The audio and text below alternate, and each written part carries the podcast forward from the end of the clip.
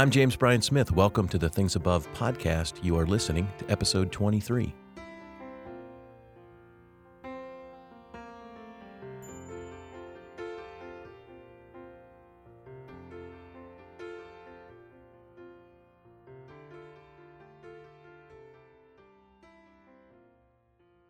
If you missed the pilot episode or this is your first time listening, this is a podcast for what I call mind discipleship.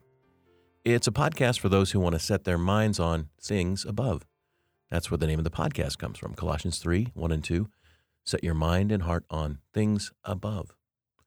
The great thinker named Anonymous once said, Only allow the finest thoughts to run within your mind on this journey of greatness. That's a great thought, isn't it? Only allow the finest thoughts to run within your mind on this journey of greatness. Today's thought from above is this be mindful that God is with you in all you do. Have you ever been walking down the street or in a mall or down a hall and you look up and you see someone that you know that's walking toward you? However, that person seems to be locked into some deep thought, completely unaware of their surroundings, as if they're just putting one foot in front of the other, but their mind is somewhere else. Even if their eyes are looking right at you, I've had this happen to me, it's as if they don't even see you at all. I've even been the person who's done that. Like I've been walking and didn't even notice the person that was right in front of me. The great writer Albert Edward Day uses that experience, that illustration, to describe how we can get lost in our own thoughts, in our own reverie, and fail to see God who is in our midst. The God who, St. Augustine said, is closer to us than we are to ourselves, though we seldom see it. So, listen to the words of Albert Day as he equates this experience with how we so easily miss God who's right in front of us. Day writes Did you ever encounter on the street a friend whose physical eyes looked at you without seeing you? You walked right into him before the alien look on his face changed into one of recognition. Then he confessed that he'd been so absorbed in his thought about some other matters that he'd not been aware of you until your collision with him. You were there, yet he did not see you. Though actually in your presence, he was nevertheless unconscious of you as if you did not exist. Day goes on. That is a persistent failure of the unemancipated consciousness. It can be so preoccupied with lesser realities that it does not sense the presence of the divine reality surrounding and sustaining it. Something has to happen to end the absorption in other affairs so that it can turn its attention to God. Do you relate to what he's saying? I know I do. I, I get lost in thoughts, preoccupied with lesser things, with things below, if you will, and fail to see, as Day put it, the divine reality surrounding and sustaining me. Day goes on to describe what it takes for many of us to become aware of God. He writes, Sometimes events will do it. One encounters God in a crisis that, as we say, brings one to one's senses. Death, disaster, sickness, the collapse of friendship, are like the collision on the street. They shatter the tyranny of an idea or a dream and release consciousness for the awareness of something greater than the idea or the dream, namely, God Himself.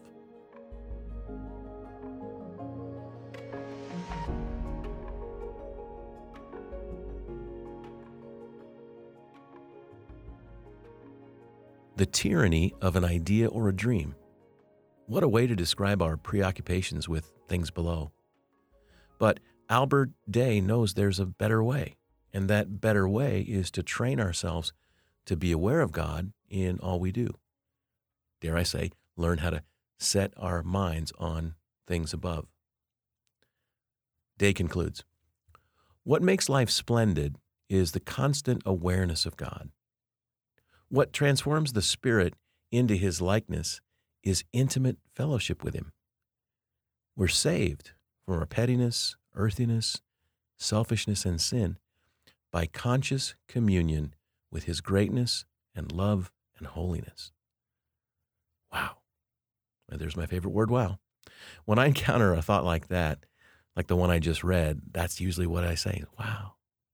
Let me repeat the first and last part of that conclusion by day. What makes life splendid is the constant awareness of God, of conscious communion with His greatness and love and holiness. Now, there's a lot to unpack from this great quote by Albert Day. By the way, one of our most avid listeners to this podcast, Tim Galach, told me that he loves how often I use the word unpack. So here's this is for you, Tim. Let me unpack it. What Day is describing in his analogy of a person unaware of someone right in front of them, unaware because they're lost in their own thoughts, describes the struggle that we all have.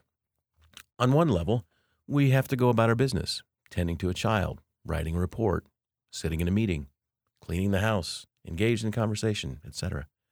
On one level, we are focused on the here and now and external things. And that is in no way a bad thing. I don't really want my dentist thinking about some other thought when he's working on my teeth. I'd prefer him to be present to my teeth. Now, so that's important to know because I think we hear things like Paul's, you know, call to pray at all times, unceasing prayer, and we think, gosh, that means I've got to sit or kneel all day and offer prayers of thanksgiving and so forth. No, we're called to work in this world and to do it well. What Day is picking up on is our inability to integrate, to learn to live our lives not on one, but on two levels. That idea of living life on two levels comes from the great Quaker writer Thomas Kelly in his book, A Testament of Devotion. Kelly writes in that book how he trained himself to live life on two levels. On one level, he's going about his tasks, his daily work. But on another level, he had trained himself to include the presence of God in his midst. Now, this is not easy. I know from experience because I read Testament of Devotion when I was in college and I started practicing and trying. And it's hard. And even to this day, I find it challenging, but it's also very rewarding. It works like this let's say I'm grading papers. That's something I do regularly as a college professor. I can be grading my papers and be focused on them as I should be, paying attention to the students' writing, to their answers, their reflections, and at the same time evaluating them. Ultimately, I'm going to offer constructive feedback along with a grade. Now, that's what I'm doing on one level. But on another level, I can train myself to see that grading papers is a sacred act. That's something Dallas Willard taught me. He said that grading papers is a sacred act. And the first time he said that, I thought it was crazy because grading can sometimes be pretty tedious. But as usual, Dallas was right. So as I read a paper, I can be aware that the author of this paper or exam is a sacred child of God. I can be aware or conscious, to use Day's term, that God is in my midst, conscious that the act of grading is sacred. I mean, hopefully, a student has poured his or herself into this paper or exam, and it's a privilege for me to be able to offer feedback. Now, that's a lot different than merely going through the motions of reading, commenting, grade, boom. What makes life splendid, Day said, is the conscious awareness of God. I don't know about you, but I want to live a splendid life. I'm sure you do as well. You can do this by thinking about the love of God, the goodness of God, the holiness of God throughout your day. It will save us, as Day noted, from the pettiness of living merely from things below.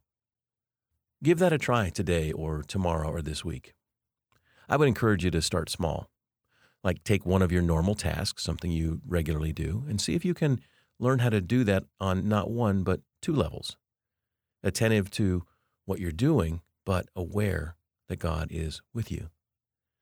By the way, uh, Albert Day was uh, a powerful Methodist minister in the early 20th century, and he was the founder of the Disciplined Order of Christ. I mention that because I think of the Disciplined Order of Christ as one of the first great Protestant spiritual formation programs in in the 20th century.